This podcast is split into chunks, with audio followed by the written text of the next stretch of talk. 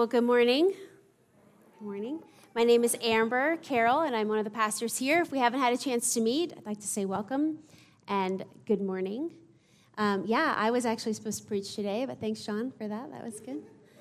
No, no, it actually it it comes from a place of um, authenticity because this is us. This idea of community. It is what burdens us as your pastors because it's an area that we see um, a lot of pain and a lot of isolation in in community because people for whatever reason we as human beings have a hard time in this day and age connecting. And so i wanted to spend some time today first if you are new or you've been here for the first time i want you i don't want you to sit here and feel like you missed out on a whole bunch of, of information and, and what we've been talking about so, briefly, want to recap a little bit. If you are curious about the last messages that we've shared, you can always subscribe to our podcast, or we also do Facebook Live, so you can go back and watch the whole um, uh, morning. You can go back on our Facebook page and do that.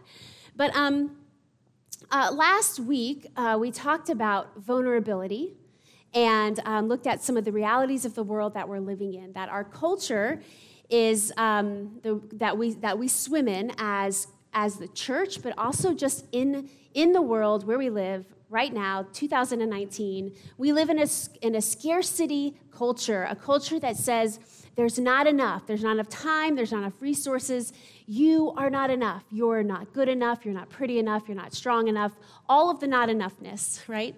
And, and uh, we, we react to that with feelings of shame and comparison and we tend to overfunction and try to be things we're not in an effort to fit in and uh, conform. And then the, the, the remedy that we were kind of faced with is like this, this world we're in and this rat race and what we're kind of stuck in, it's not good enough right? God sent Jesus into the world to live with us and among us and to show us how to live a full, abundant life. And the life of Jesus looks very different than a lot of the lives we're living. Amen? And how do we fix that? And, and the truth is, we can't fix it. Jesus fixed it. God sent Jesus. He came, He showed us how to live he paid, his, uh, he paid the price of our sins and all of the ways in which we mess up on the cross so that we have eternal life with him and, and seated with him in the heavenly realms one day when this life is over. But what we have now is that Jesus came and he said, I'm going to bring the kingdom, and the kingdom is now with you. It's not an after you die, it's a here and now. So, how do we live in the kingdom in a full, abundant life? today, now, as the church. And last week I talked about um, th- this quote about how do we change culture. And um, it said that social change, like if we want to change the society, is it's a million acts of kindness. But to change a culture, it's a million subversive acts of resistance. And that is what made the church so compelling and so powerful because the church said, we're going to live differently than in the world and the way that we live differently, it's going to be subversive. And it's going to have to be like you're running um, down and up escalator when everyone's looking at you weird. And we talked about church culture supposed to be a little weird, right? We do things that are different, but we're supposed to. We're called for something different. We're called for something better. And we have hope and we have purpose and we have faith that we can have a better full life because of what Jesus promised. And so, as we were uh, talking last week and we left, I talked about vulnerability and ways to combat this um, idea of like, uh, we have a hard time coming and, and, belonging because we're trying to fit in. And, and the way to combat that is to just be vulnerable with people. And so we said, here's a mantra to, to say. Um, when you come into a space, into a group of people, don't shrink, don't puff up, stand your sacred ground and let yourself be seen. Now, I asked you to try that. Um, anyone, just show a hand, anyone try it this week? Anyone tell yourself, like when you walk into a space, don't shrink, don't puff up? Okay.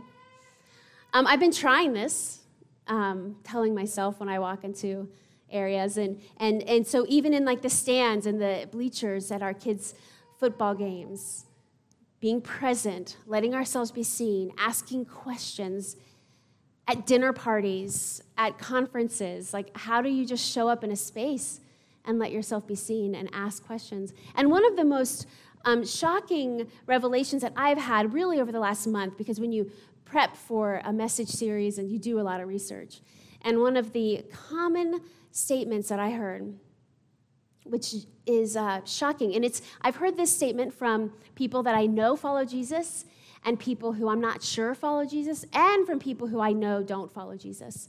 The common statement is, "Hey, how are things going?" And the response is, ah, "Just hanging on, barely hanging on." We're, you know, we're making it. It's like everywhere. And I, I hear that, and I have to ask myself, what is it? Why are we just hanging on? And I think the answer is that we have lost sight of what it means to be an authentic community of believers who say, I see you, you can come to me, we can process life, and you don't have to carry this all on your own. We walk around in isolation and loneliness thinking we're the only ones feeling this, or we're afraid to, to share really what's going on in our homes because you might think I'm a bad mom or a bad parent, or the fact that I yelled at my child while doing her hair on Saturday and made her cry, um, that I'm this like horrible mom. And she's 13, it's not my fault. Okay? did I just confess? I did. Um, but we, providing spaces, a place where we can come and belong and laugh and do life together, bringing joy into the world, that is what this is supposed to be. And so that is our heartbeat and what we want to do. And it's just going to take work. In our culture of we want it now and instant gratification, we've become lazy about putting the work in and building relationships, of sticking with it for the long haul. I follow a pastor who leads the Tampa Underground um, I've listened to a lot of his teaching, and, and um, he said that in the church, for a church to truly be an authentic community, the need to extend grace has to exist. I'm going to say that again. For a church community to actually be the church, there has to have been an opportunity for grace to be extended to one another. If that doesn't occur, it is just a social club. And I've been thinking about that. I think how often, when something happens between a person, between two people, a relationship is stressed, someone makes someone mad, and the need to extend grace or forgiveness is there. And I have to forgive you for making me uncomfortable or making me feel awkward. And I have to just be the one, the bigger person, until we work through that and come out on the other side and build that relationship. That's when the church becomes the church if we walk away and we refuse to interact and build on those relationships, we're no different than any other social club, any other Rotary club, any other you name it club. So that's what we're going to do here today. This, it's awkward and it's messy, and if you're in it for the long haul, it'll be so worth it in the end. But we got to work on it. So this morning, we are going to uh, work a little bit on this idea of loneliness. And you are here today if you came by yourself. Um, yeah, I pray that you don't feel lonely. Sometimes we can sit in a room with a whole group of people and not be alone, but feel, feel lonely. And so we're going to spend some time on that. And you are actually going to do some heavy lifting. I know you're excited about this. Um, but first things, before we get into that, I want us to um, think about some things that have been created in the past or marketed as good, but turn out to be harmful. So let's uh, nostalgia, like so if you've um, think of like your childhood, like go back to when you were younger, when you were growing up, like in adolescence, when you were learning, um, and think of the world you were in. What are some things in, uh, in your life, things you used to do, things we used to believe as a people, as a community, that were good, but actually turned out to be harmful. So before, don't, don't go to that next, next slide there. So these are like some example of things we used to do or uh, things we used to buy or things we used to believe. So it used to be okay to sit in the back of the station wagon without seatbelts and like wave out the window and like run all around the car, right? We, we used to drive around like that without, right? And that was okay until we learned like actually you die in a car accident if you don't have seatbelts properly, airbagged and all that, right? Um, we used to think that um, high water stonewashed jeans are okay, and they're not. Um, so we know this now. Not good, not good. Um, the benches in the front seat of the car, and you would just kind of sit in the middle, and the mom would use the arm as your seatbelt, right?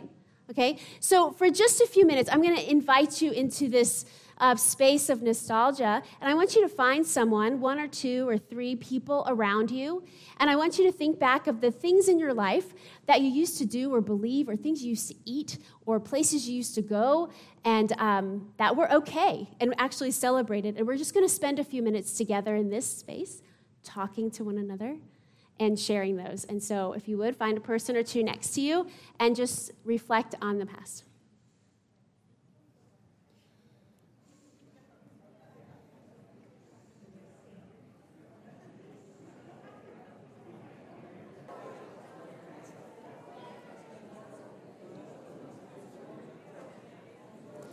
Okay.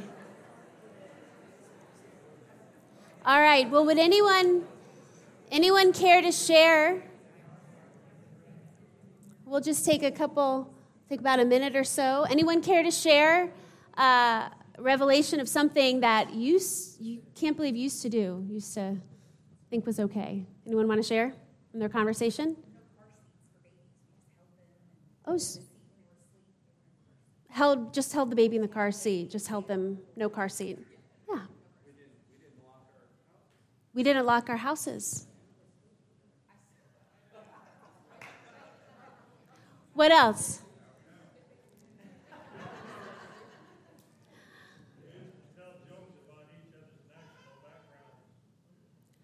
We used to tell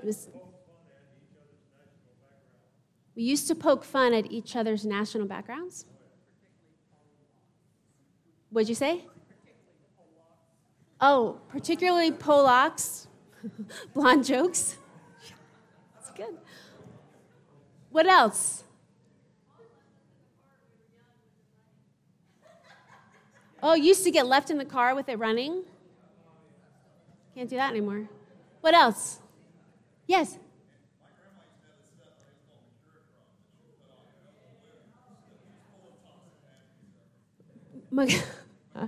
Mercurochrome, yes. Okay, yep. What else? Cooked in bacon grease. My, my peepaw, my, uh, my, my mom's parents are from like Alabama from the South, and my peepaw told us one time he was starting to eat really healthy. And instead of bacon fat, bacon grease, he was going to straight Crisco. True story started cooking eggs in it. I'm like, go back to the bacon fat. Okay. What else? Anything else? Yeah. No car, no, no car seats for any babies, kids, anything else. Anything else? Tanning with baby oil, iodine, on the roof with a mirror. Yeah. Speaking of bacon, yeah. Right. So, son, yeah. Riding in the back of the truck, yes. On the edge of the like seat. Just hold on, right? Yeah, what about my my I heard that a, someone would pick us up with the cooler, the beer in the back of the truck and just like reach over and like pop it and drink. Yeah. Who else? Oh, yes. Oh, riding bikes without helmets. Yeah. Anyone remember Olean fat free potato chips? We marketed that like crazy. Oh, you can have potato chips fried. And guess what we learned? Anal leakage. Yeah, for real. Do you remember that? Google.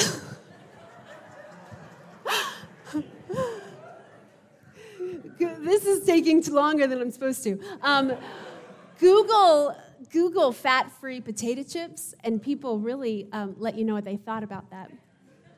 Um, we had a, a, a Seven Up for babies. There was this whole campaign about like Seven Up for babies. Like it was good. We know now that like uh, that's a terrible idea, right?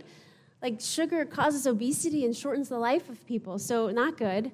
Um, lead paint, right? We used to paint things and kids and nursery and toys with lead paint. In fact, the effects of lead poisoning were actually known um, before it was banned from the market in 1977.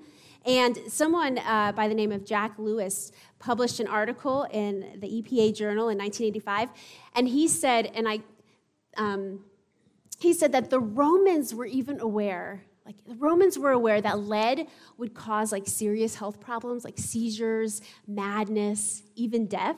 Um, but they were so fond of its diverse uses that uh, they minimized the hazards of it posted, and um, just so that they could have limited exposure and then limited risk. But knowing that it would hurt us, would still use it and put it out there. I mean, we would never do that today, right? Um, fen-phen, remember we had this weight loss drug called fen-phen um, to lose weight, and, and uh, that caused like serious heart problems. Um, cigarettes. I mean, we used to say, this is great stuff, right? Evidence, good, good smoking. And then we learned unfiltered cigarette. I mean, some of us in this room still smoke, and it's a, a hard habit I know to break. Um, but we learned, right, that smoking actually causes cancer and um, disease, and it's not good for us. And then we were like, well, for me personally, it's just my own problem, and I'll just, you don't need to worry about it. But then we learned that secondhand smoke is equally as harmful. So we learn and we grow as a human race, right? And, and things that we think are good, we start out going, okay, this is great.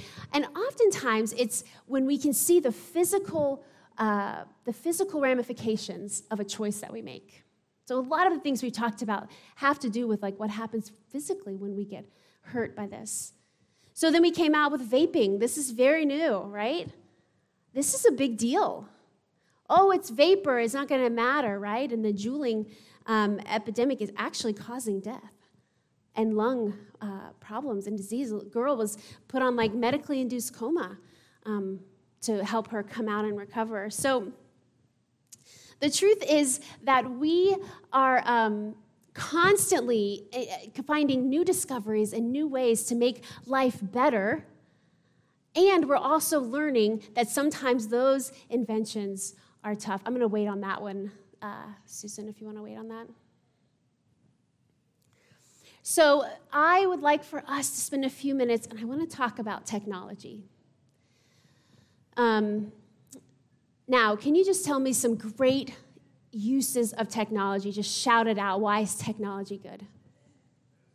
Medicine? What else? Education, communication, Google Maps. Yeah. Connection with the broader church. Knowing where our Life 360, knowing where our kids are, we can. No long distance telephone bills. We are now connected. We are more connected today than we ever have been, right? Technology has allowed us to be more efficient and more productive than ever. And we talk about this all the time. We know the good that can come from that. But we also know, and we're also learning, that technolo- technology also has a dark side. We know that engagement with social media and our phones, being on our cell phones, produces a chemical, releases a chemical in our brain called dopamine.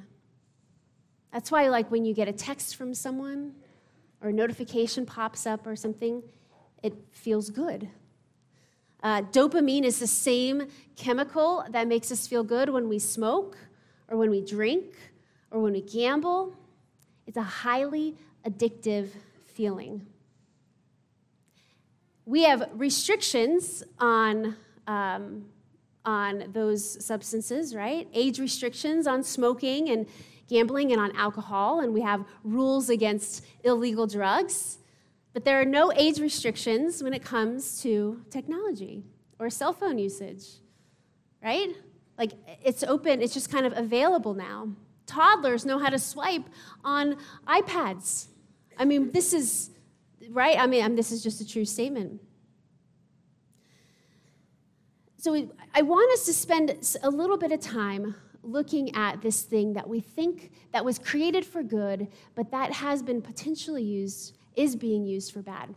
And the danger in us not talking about this is because with technology and what it does with the dopamine in our brains is that we can't see what's happening. It's not a physical manifestation um, like if someone who is intoxicated or high or having lung disease or anal leakage. Um, I said that twice today. I want to point to a, a study by a, a, guy, actually, he's a speaker. His name's Simon Sinek, and um, he did a talk on millennials and what's happening, how technology is basically destroying a generation. And uh, millennials get kind of a bad rap. And I want to just, I'm going to talk about some things here, but I also just want to say this. Um, I don't think anyone in this room is exempt from this research. Because for just a minute, if you have a phone or a mobile device, would you grab it and I want you to hold it up? If you have it with you today,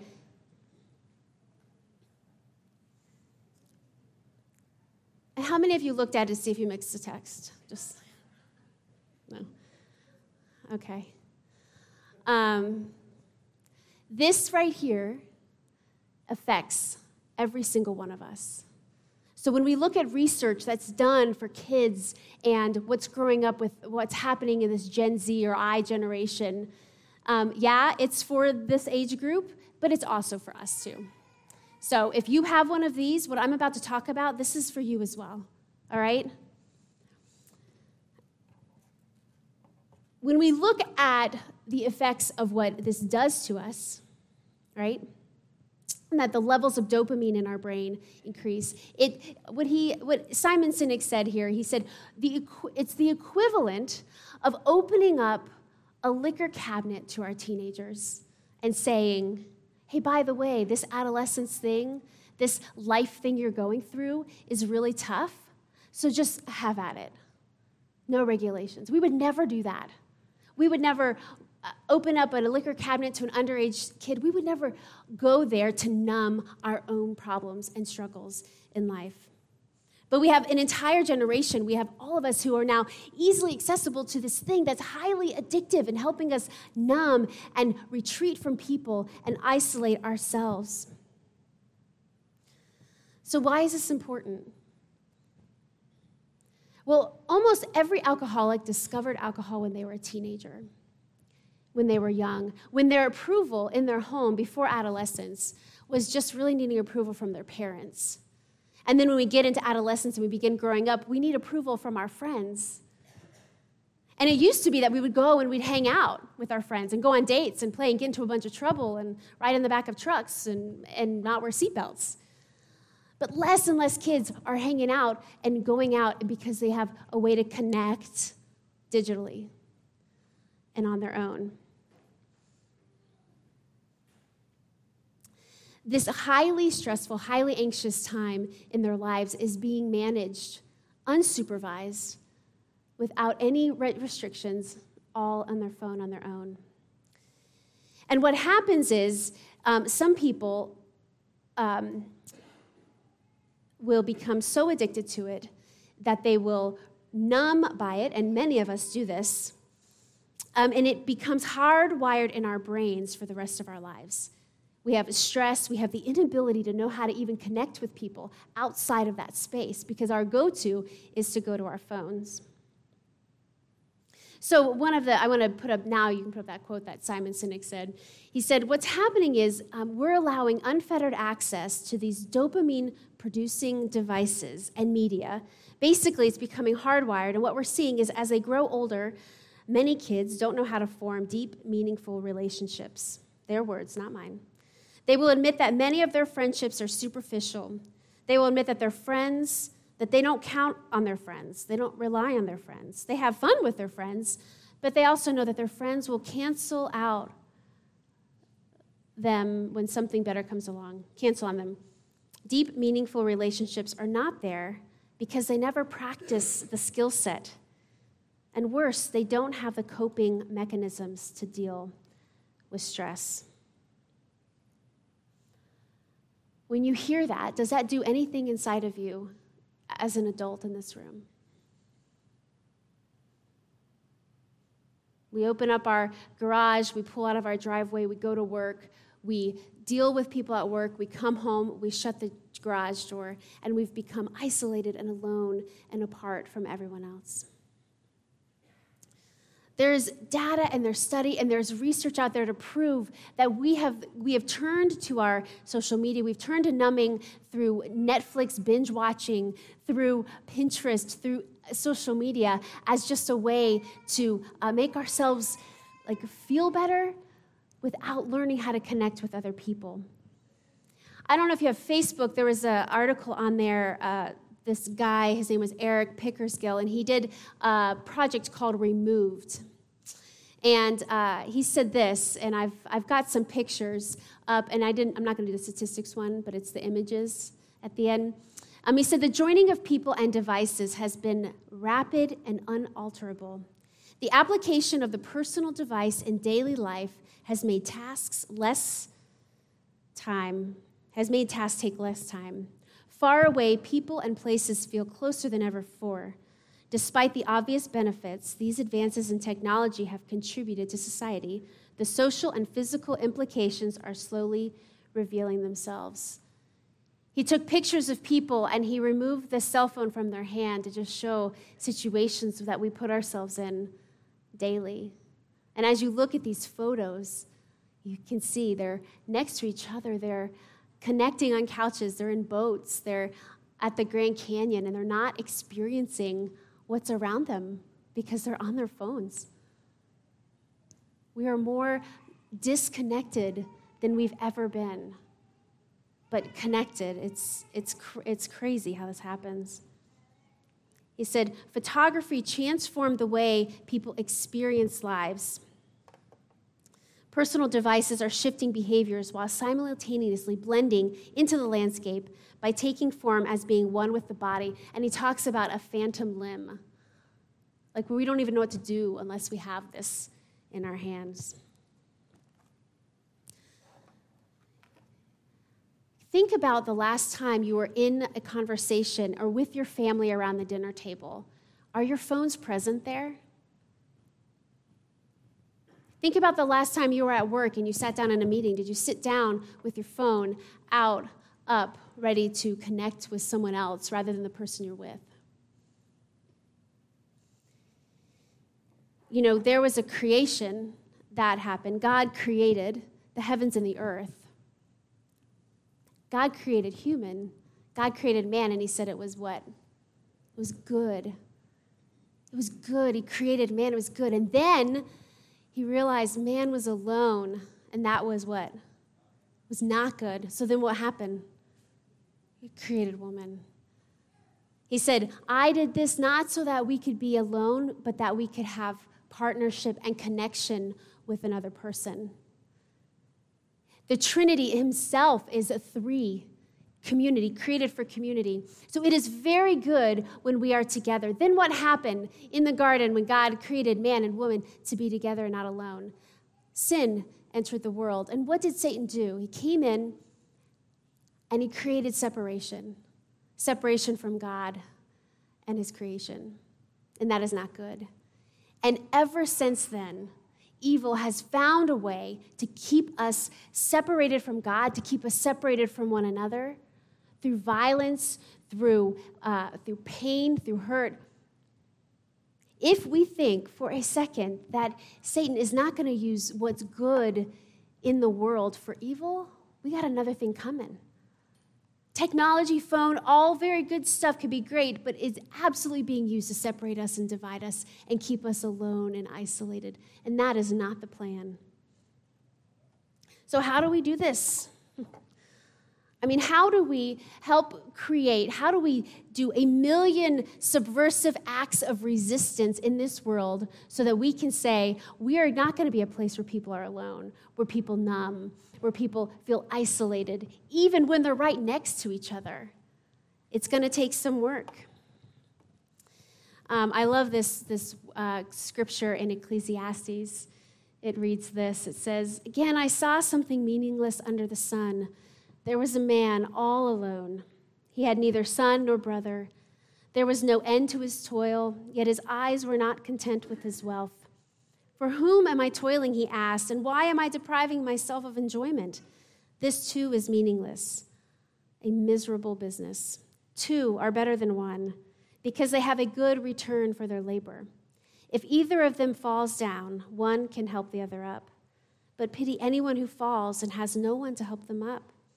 Also, if two lie down together, will they keep warm? But how can one keep warm alone? Though one may be overpowered, two can defend themselves. A cord of three strands is not quickly broken. Two are better than one. How do we live in this world and not of it? How do we use what we have that is good, that could be good, and how do we how do we create like subversive acts where you are with people but not give into the the temptation to to withdraw or to hide or to numb? And so for just a few minutes i want to ask you a couple questions. And i'm going to ask you to get back into those groups that we started with. And i want you to think for just a minute um, as we look at ways that we um, keep ourselves alone and isolated how, uh, what are some ways that you personally think about your phone and the way you use your phone with your friends or even technology? Um, what are some ways that you could act against the culture, against the grain, and lead the way so others can, can join in and not feel so alone? So let's just use our creative space here for just a few minutes and share some ideas. Maybe you've something you've read or discovered, maybe something you've been trying that's helped you connect with others. And so we're just going to do that for 2 minutes. You find those people now.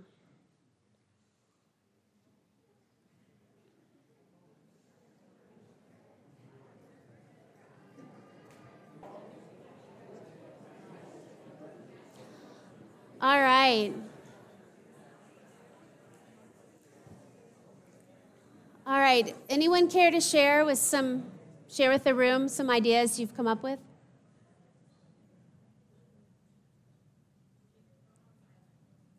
Keep your phone on silent. Good.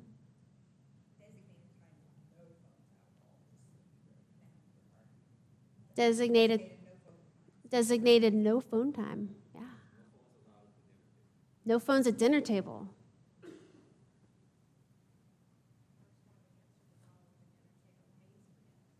Ooh, the first one to answer the call at dinner pays for dinner. I like that.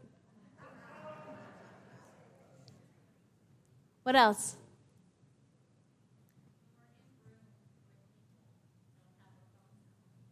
When you're in a room with people, don't have your phone out. Yeah. Huh? Be engaged, yes. What else?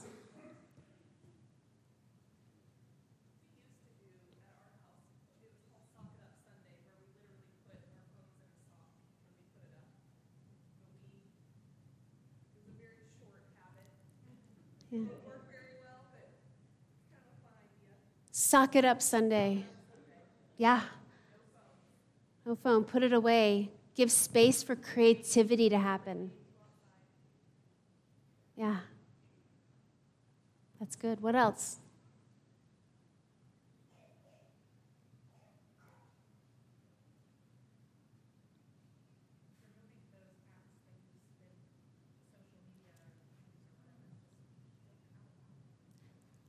Actually remove the apps that are consuming your time.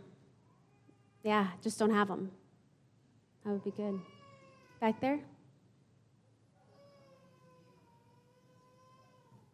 Say that again.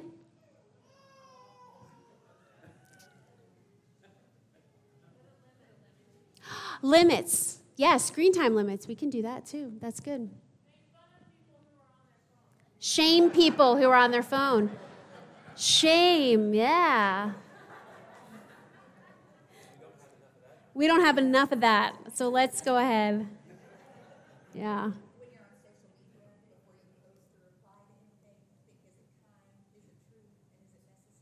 Is it kind? Is it true? Is it necessary when you reply to on social media? Big, big, big, yeah.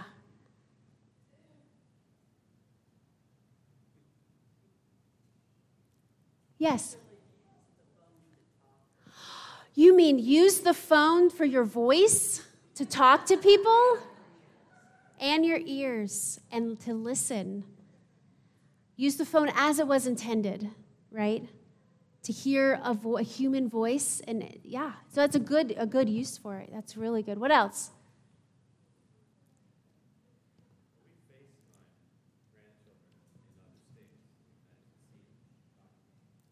FaceTime.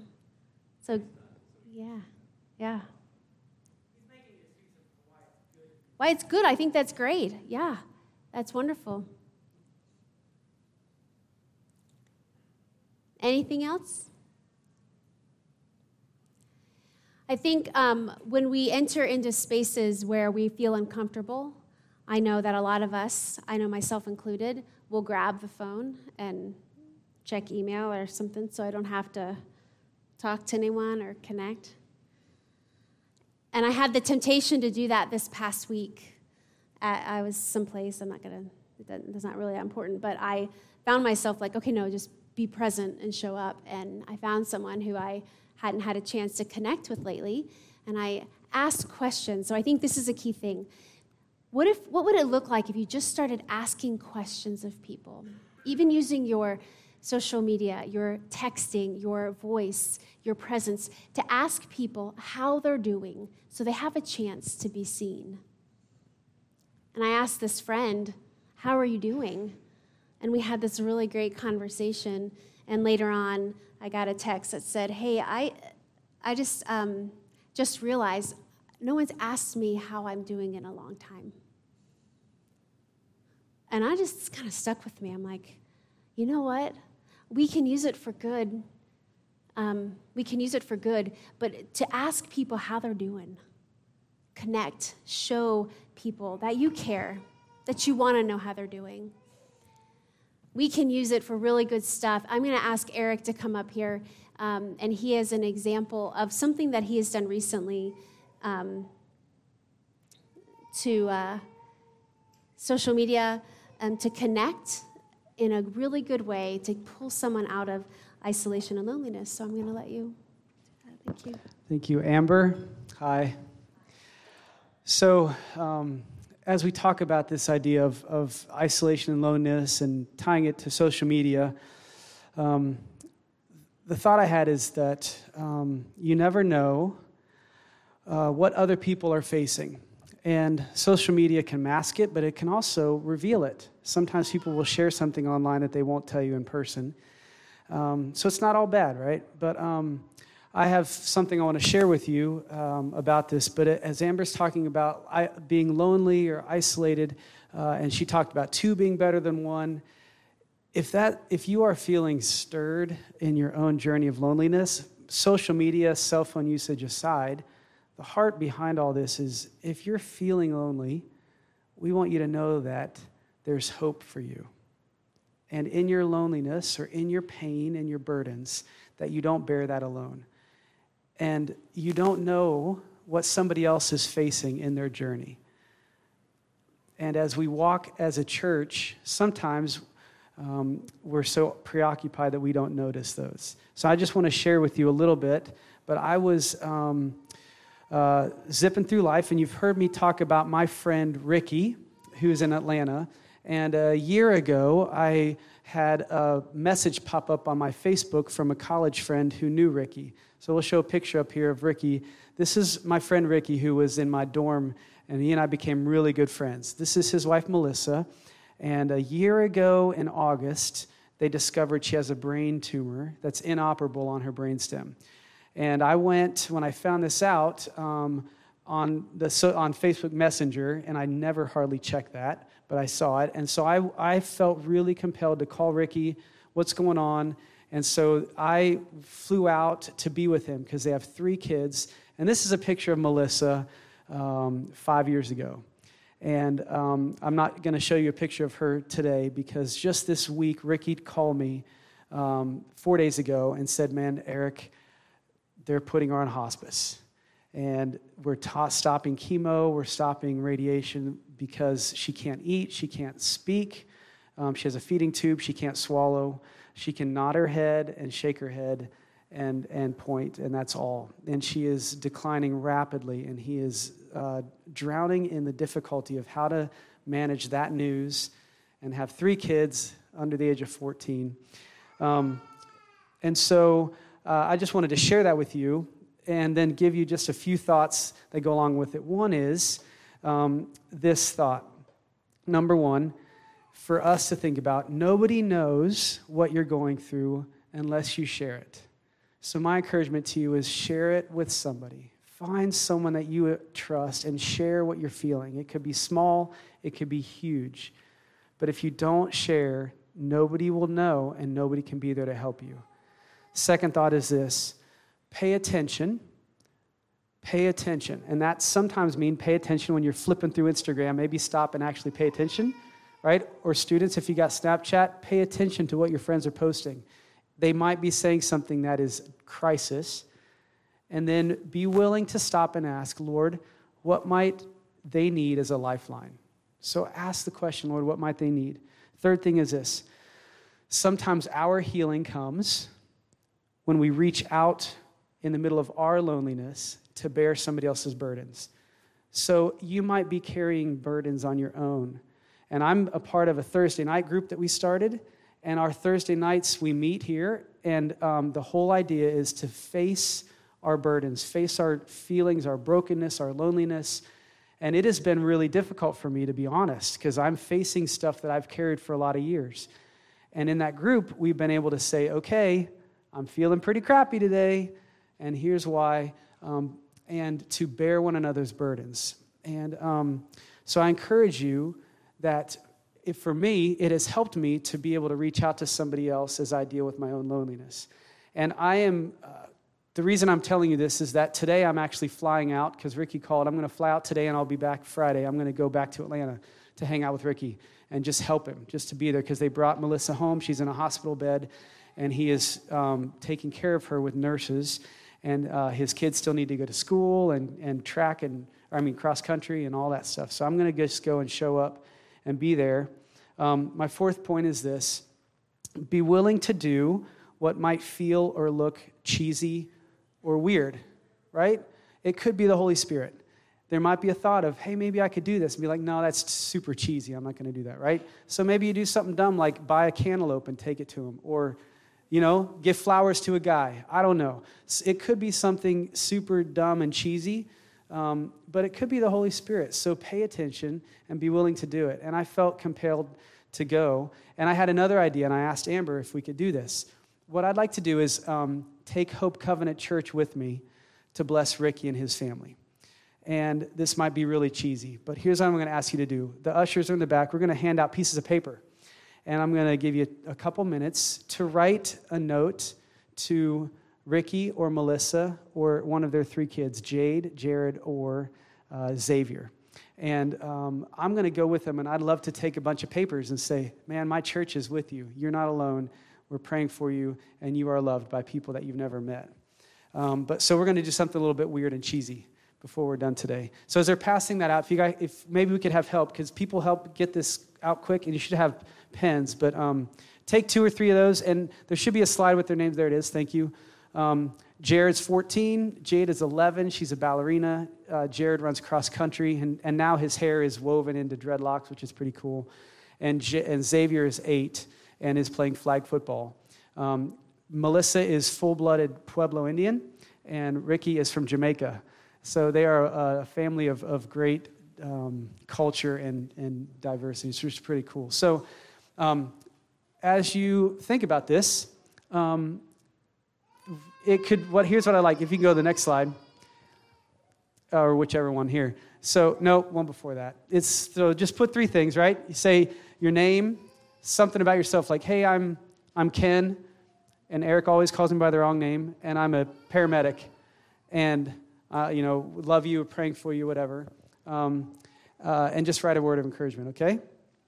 So, um, this is just a chance for us to be reaching out. So I just, I would love to take notes with me. And then when you're done, we'll put those in the offering basket um, as we finish today. So you could put the slide back that has the names, sure. Um, and let me read a Bible verse while you're doing this. But this is from Second Corinthians, and it says this Because we understand our fearful responsibility, we work really hard to love and persuade you. God knows that we are sincere, and I hope you know this too. If it seems that we are crazy, it is to bring glory to God. And if we are in our right minds, it is for your benefit. Either way, Christ's love compels us. So, friends, our hope is that Christ's love would compel us. And as you're writing these simple notes, it can say, hey, we love you, we're praying for you, God bless you, whatever, whatever you feel led also be thinking about who might be in your life this week that needs an, another note of encouragement. Um, so I appreciate your willingness to do this, even if you don't know them. And if you don't want to, that's okay. Uh, but just take a minute to do that, and then we'll close our time together.